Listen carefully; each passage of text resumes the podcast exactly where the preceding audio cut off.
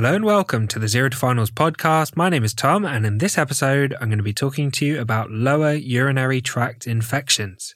And you can find written notes on this topic at zerotofinals.com slash lower UTI or in the urology section of the Zero to Finals surgery book. So let's get straight into it. Lower urinary tract infections, or UTIs, involve infection in the bladder, causing cystitis, which is inflammation of the bladder. They can spread up to the kidneys and cause pyelonephritis, which is inflammation and infection in the kidney. Urinary tract infections are far more common in women, where the urethra is much shorter, making it easier for bacteria to get into the bladder. The primary source of bacteria for urinary tract infections is from feces. Normal intestinal bacteria such as E. coli can easily make the short journey to the urethral opening from the anus. Sexual activity is a crucial method for spreading bacteria around the perineum. Incontinence and poor hygiene can also contribute to the development of UTIs. Urinary catheters are also a key source of infection, and catheter associated urinary tract infections tend to be more significant and challenging to treat. Let's talk about the presentation.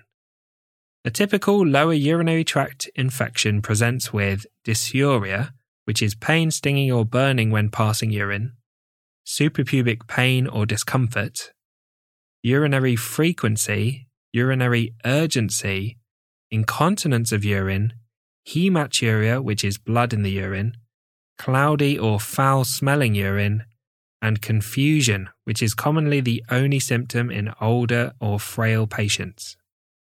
A Tom tip for you it's important to distinguish between patients who have a lower urinary tract infection and those with pyelonephritis.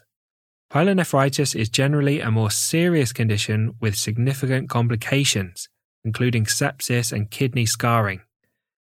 Suspect pyelonephritis in patients with a fever, loin or back pain, nausea or vomiting, and renal angle tenderness on examination. Let's talk about urine dipstick testing. On a urine dipstick, you can test for nitrites.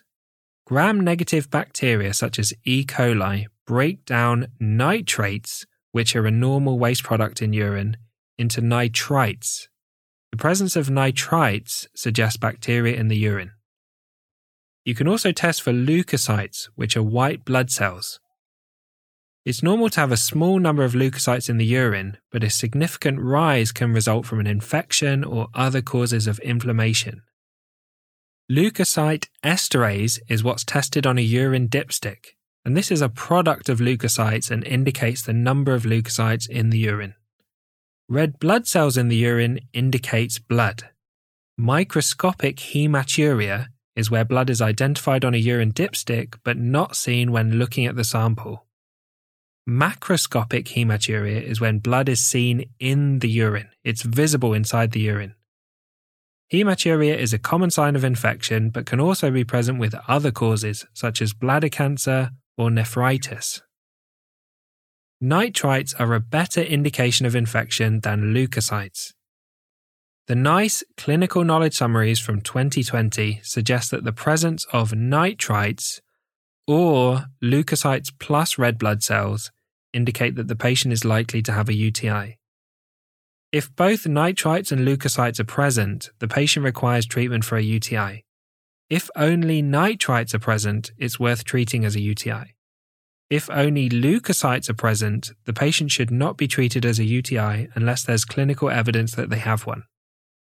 A midstream urine or MSU sample can be sent to the lab for microscopy, culture, and sensitivity testing, which will help determine the infective organism and the antibiotics that will be effective in treatment.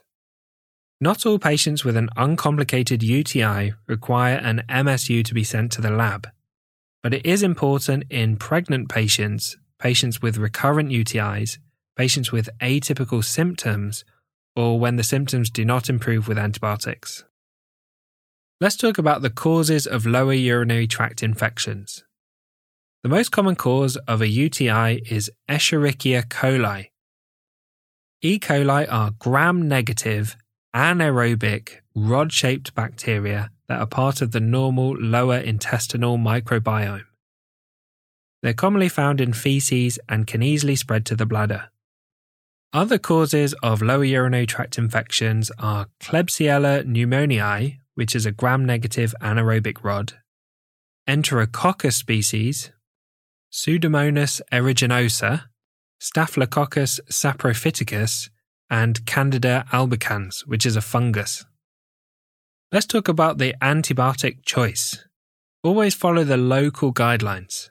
An appropriate initial antibiotic in the community would be trimethoprim, however, this is often associated with high rates of bacterial resistance, and nitrofurantoin, which needs to be avoided in patients with renal impairment and an EGFR of less than 45. Alternative choices are pivmecillinam, amoxicillin, and cefalexin. Let's talk about urinary tract infections in pregnancy.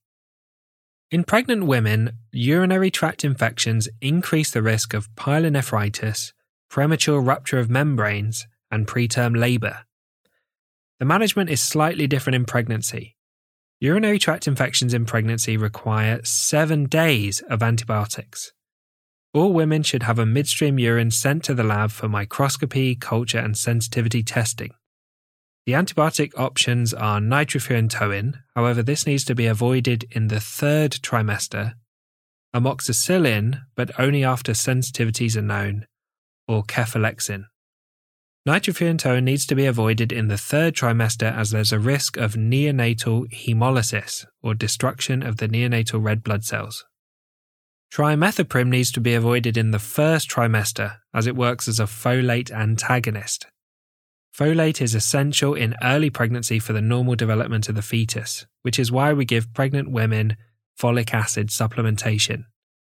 Trimethoprim in early pregnancy can cause congenital malformations, particularly neural tube defects such as spina bifida. It's not known to be harmful later in pregnancy, but is generally avoided unless necessary. So, thanks for listening to this episode on lower urinary tract infections. As always, a big thank you to Harry for perfectly editing the podcast, and I hope you join us for the next episode where we'll talk about pyelonephritis.